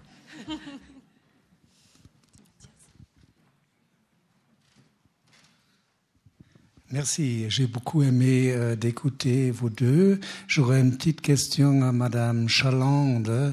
Vous êtes arrivée en 1990 euh, en Allemagne. Je suis allemand. Alors, comment vous avez vécu euh, la différence de mentalité entre l'Ouest et l'Est? J'y étais là il y a quatre ans. Après, j'ai seulement supporté trois jours d'être en, euh, en, Allemagne de l'Est parce que j'étais déprimé par les mines très, très sinistres et puis aussi l'architecture extrêmement, extrêmement austère et déprimante. Alors, comme je l'ai dit euh, dans, dans l'introduction, je suis arrivée après la chute du mur et c'était aussi la fin de, ce qu'était la guerre froide et, de ce qui avait façonné euh, deux parties euh, d'un pays euh, au cœur de l'Europe et, qui, avait été en conflit silencieux, mais en conflit important et lourd à tout point de vue, économique, politique, culturel, pendant près de, pendant plus de, 40 ans. Euh, donc, en, arrivant à Berlin, euh, j'ai été confrontée à ces deux blocs qui, euh, se faisaient face et qui, du jour au lendemain, grandissaient et devaient grandir ensemble, avec, bien entendu, un vainqueur et, et un perdant. donc, il y avait, il y avait l'hégémonie quand même, je dirais, de de, la partie de l'Allemagne de l'Ouest qui avait, gagné et qui représentait aussi euh, euh, cette, euh, cette, partie de, l'histoire. Et, j'ai pu observer au fil des années comment cette société s'est redéfinie aussi dans, dans, un environnement beaucoup plus néolibéral. tout en essayant de, préserver cette, cette, paix sociale rhénane. Je pense que l'Allemagne a réussi quand même à, se redéfinir en, gardant et en renforçant l'état de droit. Euh, c'est, je pense, quand même une, démocratie euh, assez exemplaire et, euh, qui, a aussi de l'audace et qui a aussi du courage. mais ça a été une, période au niveau sociologique aussi extrêmement intéressante et un privilège pour moi de vivre, de vivre ça. Une question ici. Moi, je suis auditif et puis euh, je trouve quand même que votre association avec la télévision m'a m'a quand même réveillé dans le sens que si on prend par exemple la dernière émission sur ces populations déplacées, j'avais lu un livre à, 20 ans et puis je l'imaginais, puis en vous écoutant, je l'imaginais aussi et en la regardant, ça m'a quand même donné un éveil euh, qui a brusqué mon imagination, et c'est bien quand même. Euh, parce que mon imagination, ben, je vous imagine un peu plus mince, par exemple. non, mais Moi-même. c'est pas ce que je dis, mais je crois que. Moi, je suis d'accord avec vous que l'image est, est, fragile, mais quand même, elle, elle est. C'est bien que vous soyez dans, dans, le complément parce que ça, ça brusque notre imaginaire qui, quelquefois, euh, est un peu romantique sur des trucs super, euh, super lourds, quoi. Je sais pas si vous me comprenez.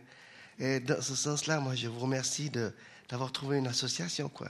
Ben, on pense ouvrir un restaurant pour essayer de faire tous les sens, si vous voulez, pas seulement euh, les yeux, les oreilles, mais aussi le palais. Puis on n'a pas encore trouvé l'adresse. En tout cas, ce qui est sûr, c'est que les sens, euh, vous avez utilisé plusieurs fois le mot charnel, sensuel. Moi, c'était un mot que j'utilisais pour, euh, pour vous. Euh, c'est comme si vous aviez réussi à les, à les embarquer dans l'histoire. C'est ça qui est important aussi, je crois. Moi, il y a eu, comme il y a eu tout de questions, j'avais une question pour, pour Monsieur Fleury. la dimension papier. Moi, j'aimerais vous entendre un petit peu sur comment vous, vous vivez cette complémentarité avec le média radio, le média image, télévision. J'aimerais vous entendre parler au public. Oui, bonsoir, mesdames, messieurs. Euh, effectivement, pour, euh, pour la liberté. Ah, ça fait du excusez-moi. Effectivement, pour la liberté, c'est une, une, grande chance de pouvoir collaborer à Histoire vivante depuis 11 ans maintenant. Il faut euh, se remettre à l'époque, donc Irène Chaland l'a rappelé tout à l'heure, notre ancien rédacteur en chef Roger de Disbar a eu des idées géniales pour enrichir les journaux et euh, ces idées qui ont été reprises maintenant un peu dans tous les journaux, c'est la collaboration entre médias. Ce sont de réaliser des, synergies finalement, et pour euh, finalement enrichir le journal et apporter euh, une matière que l'on peut normalement difficilement fournir à un rythme hebdomadaire à nos lecteurs. Donc cet enrichissement a été possible grâce à cette synergie. Et euh, j'espère, mais je pense que euh, notre lectorat peut se réjouir de, recevoir chaque semaine, depuis 11 ans, c'est-à-dire plus que 500 pages, bientôt 550 pages d'histoire, alors que normalement l'histoire c'est quelque chose qu'on va plutôt garder pour euh, le magazine et qu'on développera moins. Donc là, il y a aussi pour nous, euh, donc d'abord un immense plaisir, mais d'un autre côté aussi un, défi à relever chaque semaine. Comme vous avez compris, euh, c'est de la complémentarité. Ce qu'on apporte aux, lecteurs, ce n'est pas exactement ce que vous avez pu entendre et ce que vous allez le voir deux jours plus tard. Donc nous, nous paraissons le vendredi. Euh, si je prends l'exemple du documentaire qui va être diffusé euh, ce dimanche sur euh, l'Empire ottoman, évidemment, nous n'avons pas la possibilité de, développer cette thématique de façon si large. le documentaire durera presque deux heures. Jean Leclerc a eu cinq, cinq heures de radio à disposition. Euh, voilà, nous, qu'est-ce qu'on fait? On va choisir euh, un angle très particulier. Et euh, en l'occurrence, je me suis intéressé au traité de Lausanne et, en 1923 et au déplacement forcé entre les orthodoxes qui se trouvaient en Turquie et les musulmans qui se trouvaient à ce moment-là en Grèce. Donc 1,7 euh, million de personnes qui ont été déplacées en quelques mois. Voilà, et, notre, notre rapport aussi, c'est toujours de relier l'histoire au côté vivant, histoire vivante, euh, en cherchant euh, des témoins ou alors leurs descendants, en l'occurrence pour ce qui est de, de l'Empire ottoman et de la fin de l'Empire ottoman, euh, j'ai euh, interrogé un, descendant euh, qui est un Turc et qui montre bien que les Turcs ont autant souffert que les Grecs dans cette affaire. Voilà. Donc, finalement, un grand bonheur de pouvoir collaborer. Mais comme vous avez vu l'explication de, d'Irène. C'est un bonheur qui se représenter à travers le journal, à travers cette collaboration avec ces synergies, mais aussi pour nous avec ce plaisir de, pouvoir être membre de, cette enseigne finalement qui est, qui est devenue connue avec les années et dont on peut être très fier. Voilà. Je pourrais peut-être juste rajouter quelque chose. Juste pour, je, rebondis aussi sur la question de, de monsieur d'origine allemande pour euh, illustrer aussi la qualité du travail euh, de la liberté. On avait une semaine thématique sur les femmes françaises tondues en 1944 et on revient en 1944. Et euh, vous avez, euh, Pascal, c'est toi, je crois, qui avait rédigé cette, cette, cette page euh, consacrée à, à, cette thématique. Et c'était une page qui a été traduite en allemand et reprise dans les manuels scolaires d'histoire du Bad Württemberg. Voilà. Je voudrais aussi rajouter quelque chose, peut-être une sorte de morale à ce qu'a dit Pascal. Le triolisme, c'est possible à condition de faire chambre à part. Excellente métaphore.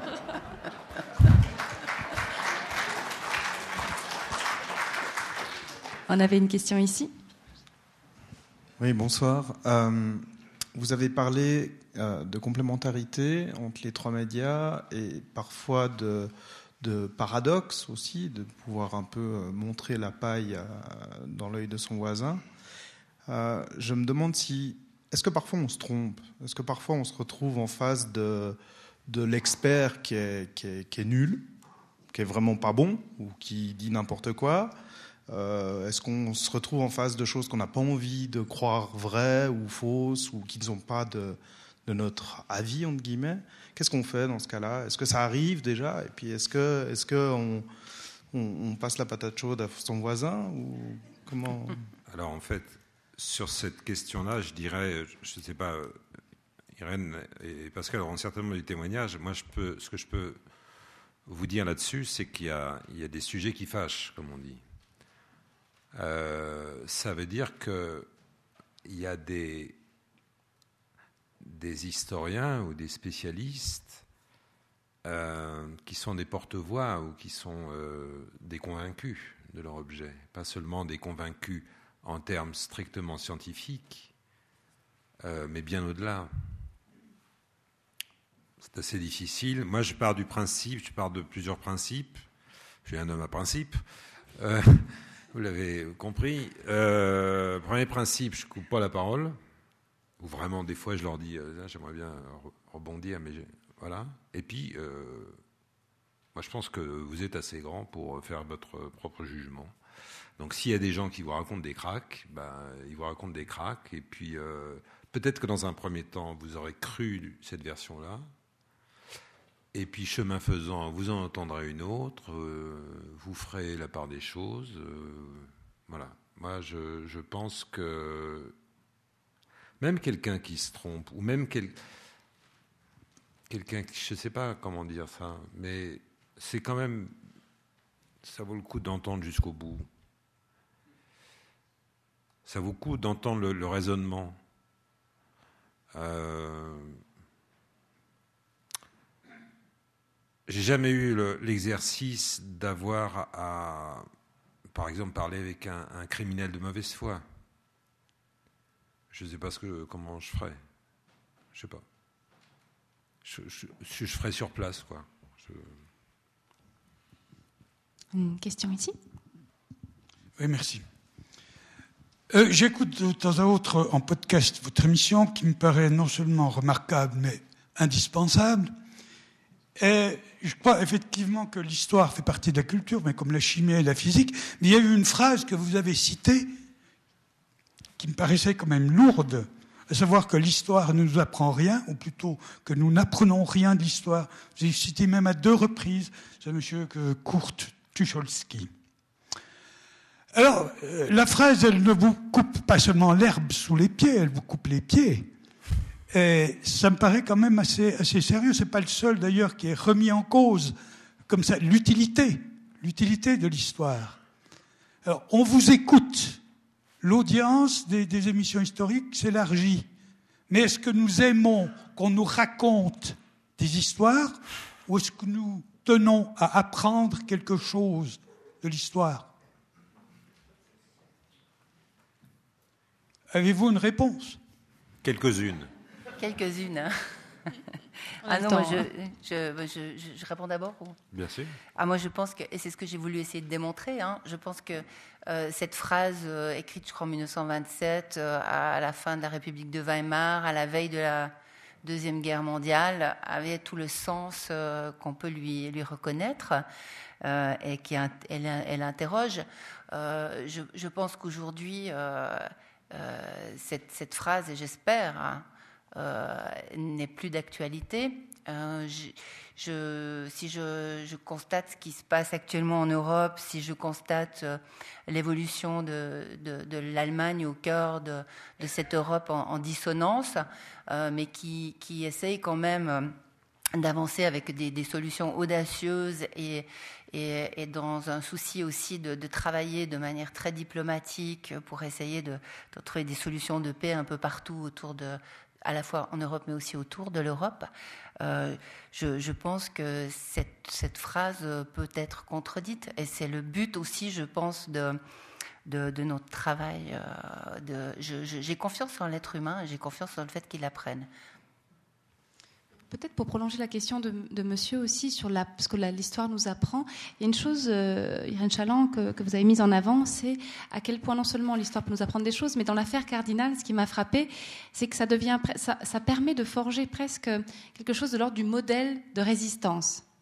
C'est-à-dire que tout d'un coup, en, en se retournant, on regarde cette histoire, on la, on la recompose, et ça montre comment, quand des gens s'unissent, alors même s'ils n'ont pas gagné, peu importe, mais comment, euh, quand on relit l'histoire de l'humain, euh, voilà, tout d'un coup, il y a un symbole, il y a quelque chose de l'ordre du symbolique qui se construit, et du coup, je me dis, bah, l'histoire, moi, je pense qu'elle peut effectivement nous apprendre, même si euh, parfois on oublie, on, souffre un peu d'amnésie de temps en temps, mais qu'elle peut aussi jouer ce rôle, et on sait comment des, certains modèles d'histoire, de, euh, que ça peut être de la mythologie à part ça aussi, hein, dans, dans des fictions, peuvent comme ça servir de levier à l'action humaine dans des moments où il faudrait la résistance. Irène ou Jean? Je, je pense que l'histoire, c'est la distance aussi. Mais Jean, je te, laisse- je te passe la parole. Moi, je suis très très prudent sur ces choses-là. Je, je ne crois pas beaucoup à, à tout ça. Je suis entièrement d'accord avec vous, monsieur. Euh, vous faites la double proposition. Je pense qu'on a autant désir de d'entendre de l'histoire que d'entendre des histoires. Euh, D'abord parce que nous sommes pluriels individuellement et que notre désir, notre goût à la fois de la raison et de l'imaginaire sont étroitement mêlés on peut dire conditionnent toute notre existence. Nous sommes des êtres doués de parfois de la plus grande raison et parfois aussi des, des plus grands emballements. On le sait quand on tombe amoureux, on le sait quand on est foudroyé par un sentiment. Euh, ce qui n'empêche qu'on n'est pas d'un bloc. Et à ce titre-là, je pense que, euh, bon, sans doute, euh, l'histoire, ça peut servir, sans doute, ça. Disons, on n'a qu'à se raconter ça, mais on n'en sait rien. Moi, je. je- J'utilise énormément souvent, je vais vous la servir, mais je l'ai vraiment servi extrêmement souvent euh, aux gens. Euh, on envoie des, moi, j'envoie des bouteilles à la mer et je ne sais pas du tout où elles vont arriver. J'ai aucune idée euh, si elles vont être ouvertes. Je ne sais pas si le lecteur, la lectrice va comprendre quoi que ce soit au message que j'aurais griffonné. Et je ne sais pas ce que sa lecture ou cette- ce lecteur ou cette lectrice, euh, je ne sais pas comment elle répondra. C'est des liens qui s'opèrent. C'est un peu dans, dans l'espace comme ça. Question ici Bonsoir. Ce n'est pas une question, c'est seulement euh, ce que j'ai constaté en regardant la télé euh, Histoire vivante, en, en lisant La Liberté. Il m'est arrivé quand j'habitais Fribourg, lycée La Liberté, et puis euh, écouter l'histoire, euh, la version radio. Alors moi, je trouve qu'il y a des choses qui créent de la diversité comment on capte ce qu'on écoute, on lit, on regarde. La version écrite, c'est toujours synthétisé. Et mm, c'est intéressant parce qu'on a la possibilité de réfléchir. On peut arrêter un moment, lire, se bosser des questions et continuer. Mm, la version radio, c'est plus intéressant parce qu'on a la possibilité d'avoir de l'imagination. Et puis sur le lieu que se passe l'histoire, les jeunes, ce moment-là, qu'est-ce qu'ils font? Et même réfléchir et être libre, faire autre chose. La version du télé, je ne dis pas que c'est pas mauvaise, mais tout ça passe vite parce qu'il y a l'image qui passe et l'audio qui vous sort derrière. Alors des fois, on n'arrive pas à réfléchir parce qu'au moment que l'image qui est là, on se concentre, l'audio passe de l'autre côté. Et puis, il y a ce problème de télé-réalité aujourd'hui. Alors, euh, ça, un peu, ça bon l'a interprété comme l'histoire, vraiment, elle n'est pas. Et puis, ce qu'on disait que l'être humain, il n'apprend rien dans l'histoire, en partie, c'est vrai. Parce que toujours, l'homme, il fait la même imbécilité depuis euh, le début voir ce qui se passe dans le monde. On n'est pas obligé toutes ces guerres, on a le moyen d'éviter. Et puis surtout, on n'est pas obligé de la faire. Alors pourquoi les jeunes se comportent de cette façon? Mais ce n'est pas une question, mais tout le monde il sait ça. C'est un, ben, vous devriez essayer de faire les trois en même temps, le journal, la radio et la télé, pour voir euh, ce que...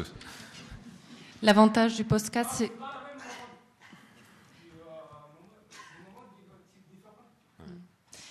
pour monsieur, si jamais pour les l'avantage maintenant avec les podcasts, c'est qu'on peut qu'on peut se revoir. Enfin, pendant 7 jours seulement, mais on espère que ce sera à 30 pour pouvoir se, revoir les choses.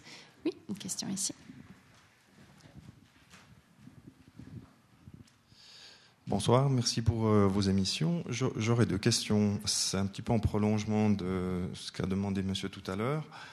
Tout d'abord, concernant euh, l'enquête que vous, avez, vous êtes fait offrir pardon, pour euh, vos 10 ans, vous nous avez parlé de sexe, mais pas de classe d'âge. Est-ce que vous avez un retour sur euh, les classes d'âge euh, de vos auditeurs? Première question. Et la deuxième question, est-ce que vous avez un feedback? Vous avez parlé tout à l'heure que vous jetiez des bouteilles à la mer, mais est-ce que vous avez tout de même un, feedback euh, de l'utilisation éventuelle comme outils didactiques de vos émissions dans les écoles, que ce soit au secondaire ou, au lycée Merci. Alors, la, moyenne d'âge, je ne la, la, connais pas par cœur, hein, l'étude, mais le souvenir que j'ai, c'est que la moyenne d'âge est plus jeune que notre, euh, la moyenne d'âge des téléspectateurs habituels, euh, légèrement plus jeune, ce qui est toujours positif. Et puis, concernant l'utilisation euh, d'histoire vivante dans le cadre euh, pédagogique. Alors, je sais que dans la conférence euh, interrégionale d'instruction publique, dont le secrétaire est ce soir dans la salle, suit étroitement la programmation d'histoire vivante. On informe aussi à l'avance. Et il développe également des fiches pédagogiques pour les enseignants qui sont accessibles sur le site e-média. Euh, le canton de Fribourg nous avait aussi sollicité et, créé aussi euh, une, une, vidéothèque accessible euh, aux enseignants. Et puis de notre côté, en fait, on est, on est quand même assez souvent sollicité. On nous demande d'envoyer quand même un DVD parce qu'une grande partie des documentaires ne sont pas accessibles sur le marché. Et, ça, on, le fait, on demande systématiquement aux producteurs si ils acceptent, ce qui est souvent le cas. Et euh, je crois qu'il y a une bonne résonance. Jean, par rapport à la radio, tu es souvent sollicité aussi euh, pour, dans le cadre d'enseignement où on te, donne un écho de ça? Euh, je, sais que ça, que ça fonctionne au niveau des écoles, mais je dois vous avouer que je ne suis pas du tout l'affaire. Manque de temps. je sais que ça, que ça résonne et que c'est que c'est J'oserais pas dire régulièrement, en tout cas que c'est utilisé. Régulièrement ou pas, je, ne sais pas. Question ici. Pascal Je peux juste parler de, de mon, expérience fribourgeoise. Donc effectivement, on est relativement souvent sollicité par des, enseignants et, même à certaines fois à, se déplacer pour aller expliquer une thématique en classe ou participer à un atelier, par exemple au Collège Saint-Michel. Et certains professeurs découpent les pages, ça nous fait très plaisir parce qu'en général le papier sert à autre chose après un ou deux jours. Voilà. Et euh, effectivement, euh, ça peut être un support, mais bien sûr, euh, il faut rester modeste. on ne va pas remplacer le travail des chercheurs. Là, on n'apporte que de petits éclairages, avec parfois des témoignages impressionnants, touchants. Je pense à, un, vieux monsieur qui s'appelait Edenhofer, qui était un Allemand euh, qui, a fini sa vie en Suisse dans le football. Il a été euh, un grand euh, footballeur d'ailleurs et entraîneur. Et après 75 ans de vie, une fois j'ai, découvert qu'il avait un passé dans l'Allemagne nazie. Et je l'ai appelé, il a été d'accord de, nous, raconter, de raconter aux lecteurs. Et c'était la première fois qu'il s'exprimait en public sur ce qu'il avait vécu. Et c'était très fort parce qu'il nous a dit, par exemple, qu'en tant qu'adolescent, euh, il faisait des matchs de faute, des matchs amicaux, il marchait des fois des kilomètres pour aller voir les équipes adverses, et qu'un jour, ils ont été appelés à aller faire un match contre les gardiens de Dachau. Euh, voilà. Euh, et quand on apprend que ce même monsieur a eu son, son père qui a fait la Première Guerre, son grand-père qui a fait la, la guerre de 70, qu'il a gardé ça pour lui pendant toute sa vie euh, et qu'il partage finalement une petite anecdote. Euh, voilà, ça, c'est pour dire, ce n'est pas ça qui fait l'histoire, mais ça participe quand même. Euh, la petite histoire participe de la grande histoire et, et moi je suis très attentif. Voilà. Question de monsieur. Comment est-ce que vous choisissez la musique? Parce qu'en fait, la musique donne quand même une certaine émotion. Et j'aimerais savoir dans quelle mesure vous jouez aussi avec la musique. Parce qu'il y a certaines fois, entre votre voix et la musique, on a l'impression que c'est superbement construit. Alors ça, le mérite en revient intégralement aux absents que sont les six réalisateurs Jérôme Nussbaum, David Golland, Thierry Châtel, Jean-Philippe Svalen, Isabelle Barthes, Christian Morero, qui sont tous d'excellents réalisateurs, mais qui font le travail euh, de mise en onde une fois qu'ils ont reçu l'enregistrement que je leur fournis. Je ne suis pas en train d'enregistrer avec le casque sur les oreilles en écoutant la musique qu'ils mettent, voyez. Moi, je fournis quelque chose qui est brut, c'est-à-dire il n'y a rien, y a, enfin il n'y a rien, il n'y a, pas de musique, je veux dire. Et eux mettent, mettent en onde après ce qu'ils en font. Moi, je dois avouer que je ne réécoute pas. Hein. Quand j'écoute une émission d'histoire vivante, il faut que plusieurs mois, plusieurs années soient passées parce que j'en sors à peine, je suis déjà dans autre chose. Euh, je ne me précipite pas pour écouter la radio. Alors, du coup, je ne me rends pas compte de, ce que vous dites. Mais quand vous dites ça, ça veut dire euh, ça vous plaît, ça vous dérange, ça, vous fait quoi? Je crois, que vous aviez l'air d'apprécier, non? Vous dites qu'il y avait une harmonie très belle entre la musique, la voix, qu'il y avait une sorte de. Monsieur, pardon. Vous disiez, vous aviez l'air de dire que c'était assez appréciable, je crois, cette musique.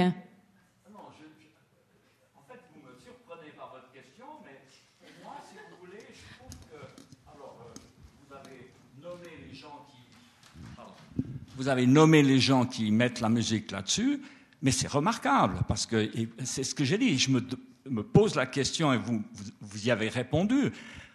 Votre équipe, pour moi, dans certaines émissions, il y, a un, il y a un jeu entre la musique et la manière dont vous abordez, parce que vous, avez, vous jouez beaucoup avec votre voix, vous n'êtes pas un homme de théâtre pour rien.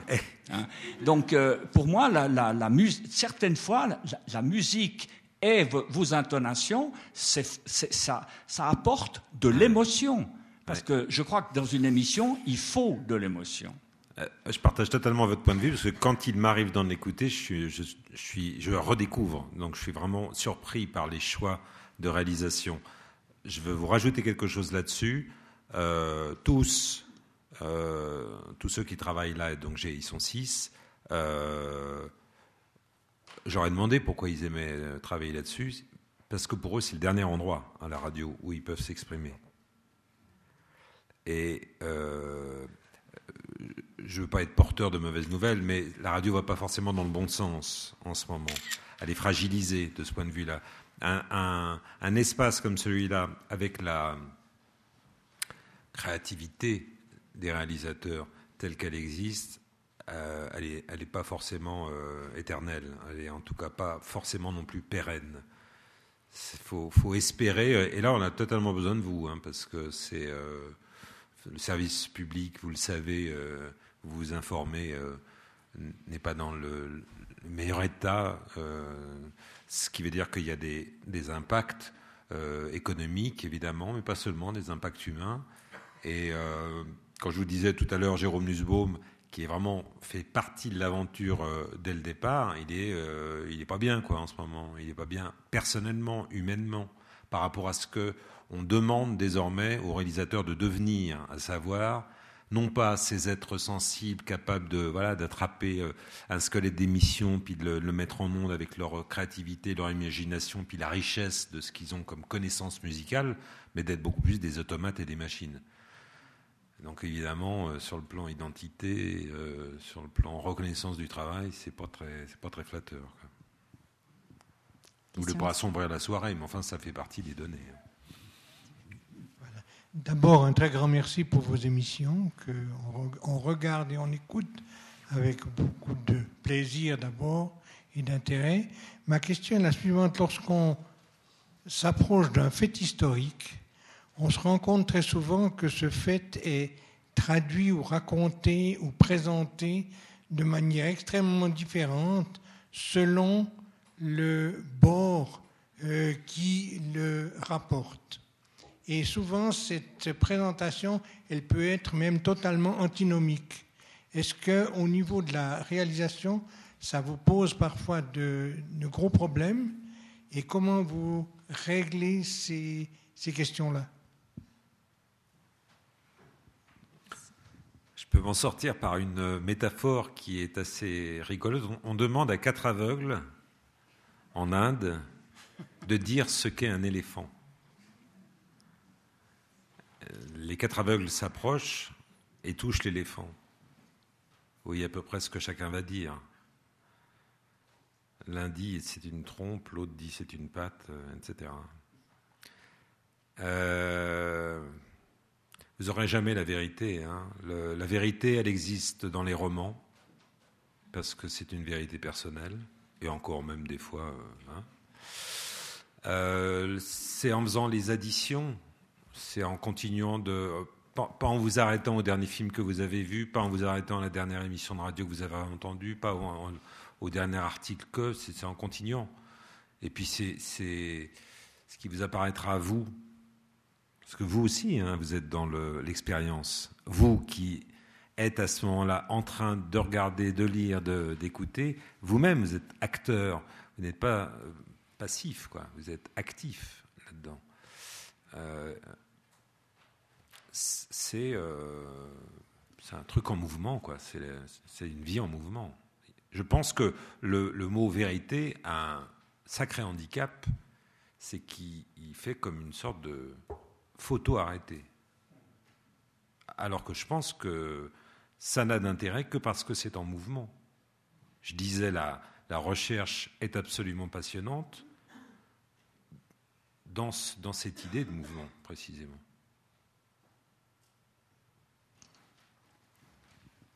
Merci beaucoup, merci beaucoup à Monsieur Fleury d'avoir été là la Liberté. Merci infiniment à Irène Chaland et Jean Leclerc. C'était absolument passionnant et ça donne juste envie d'aller réécouter encore les podcasts et, d'attendre avec impatience ce qui va venir. En tout cas, merci infiniment.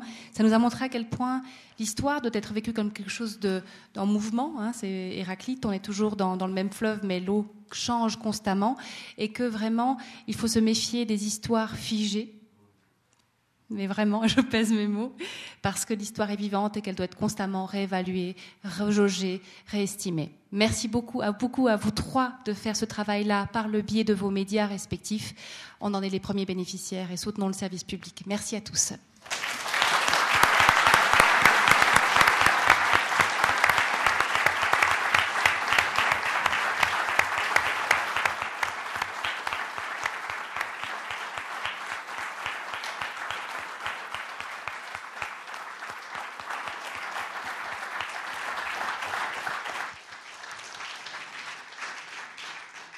Et bien sûr, j'aimerais encore vous rappeler deux choses. D'une part, que le bar est ouvert pour poursuivre les conversations, mais aussi qu'on a dans notre petit, euh, notre outil pour l'histoire, qui notre, qui est notre médiathèque. Je vous le rappelle souvent, mais parce que vraiment, je suis convaincue que c'est aussi une façon de s'informer.